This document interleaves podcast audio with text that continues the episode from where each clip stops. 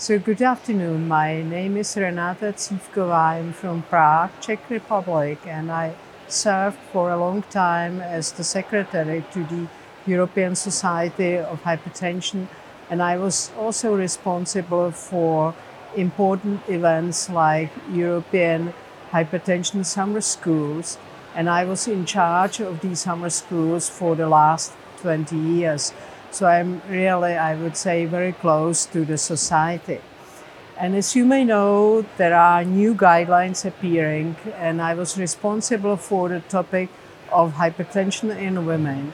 And I'm very pleased that finally this topic is taken out of special populations because I definitely think that women are special, but we are not a special population because 51% of the entire population doesn't mean it's a special population. It's simply something which has to be taken into account, and that's how it's written in the current guidelines. So, the important message is that hypertension is less prevalent in women before the age of 50, before menopause, but there is a, sharp increase in the prevalence as well as in blood pressure values uh, in postmenopausal years. And actually, it has been shown quite recently that there is an incremental uh, increase in blood pressure, mainly in systolic blood pressure, starting in women already from 30 years of age so much earlier than we it before. Um, from the pathophysiological point of view, there are many factors involved, but of course, the main one is the reduction of estrogens and an increase in testosterone. And because of that, there is a change in the estrogen to testosterone ratio. But in addition to that, there are factors like increase in BMI, which unfortunately usually happens around the menopause.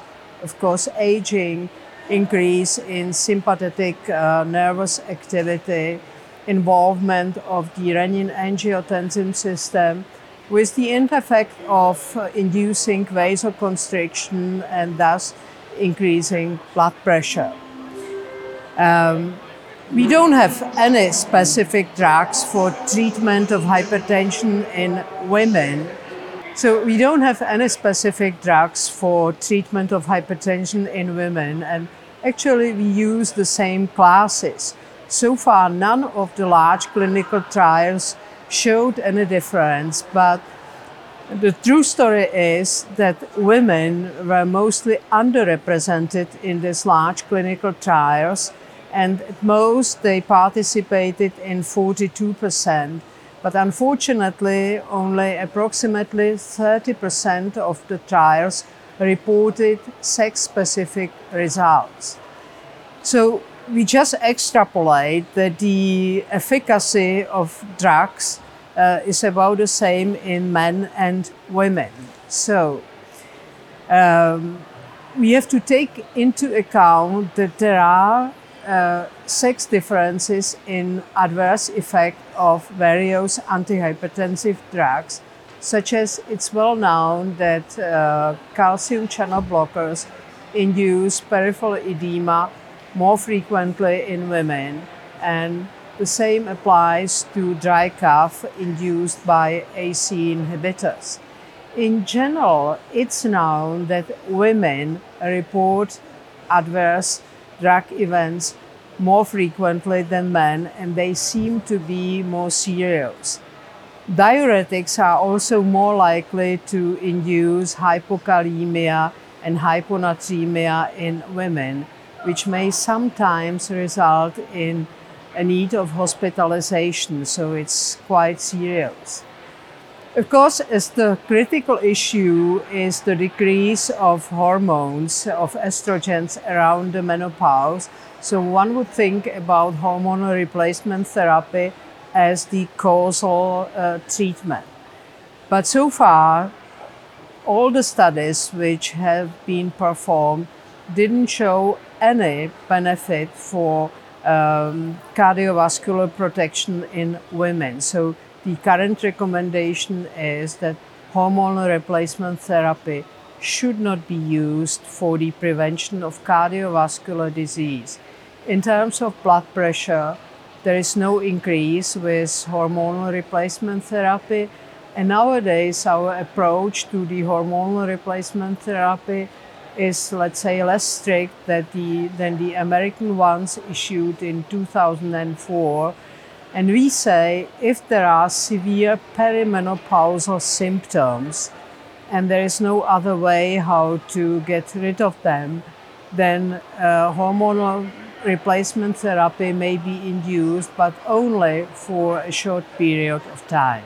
So hypertension in, in pregnancy is usually a nightmare for physicians and particularly for obstetricians. But it has been thought for a long time that this is finished with the delivery or maybe with six weeks postpartum.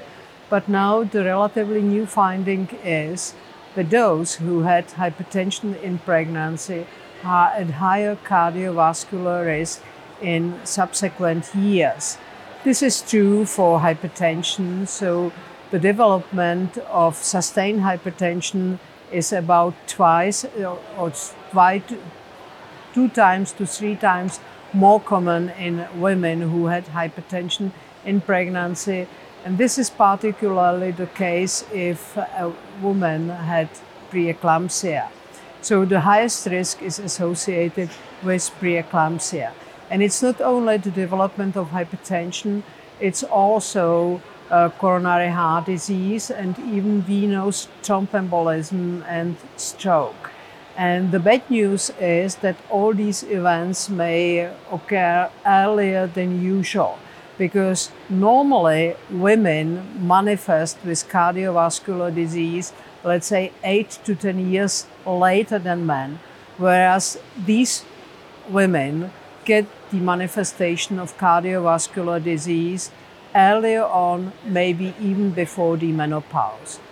So I think that's the take home message, and it means that physicians have to ask about the history of blood pressure during pregnancy because this is quite important and it means it's an additional risk for future cardiovascular disease.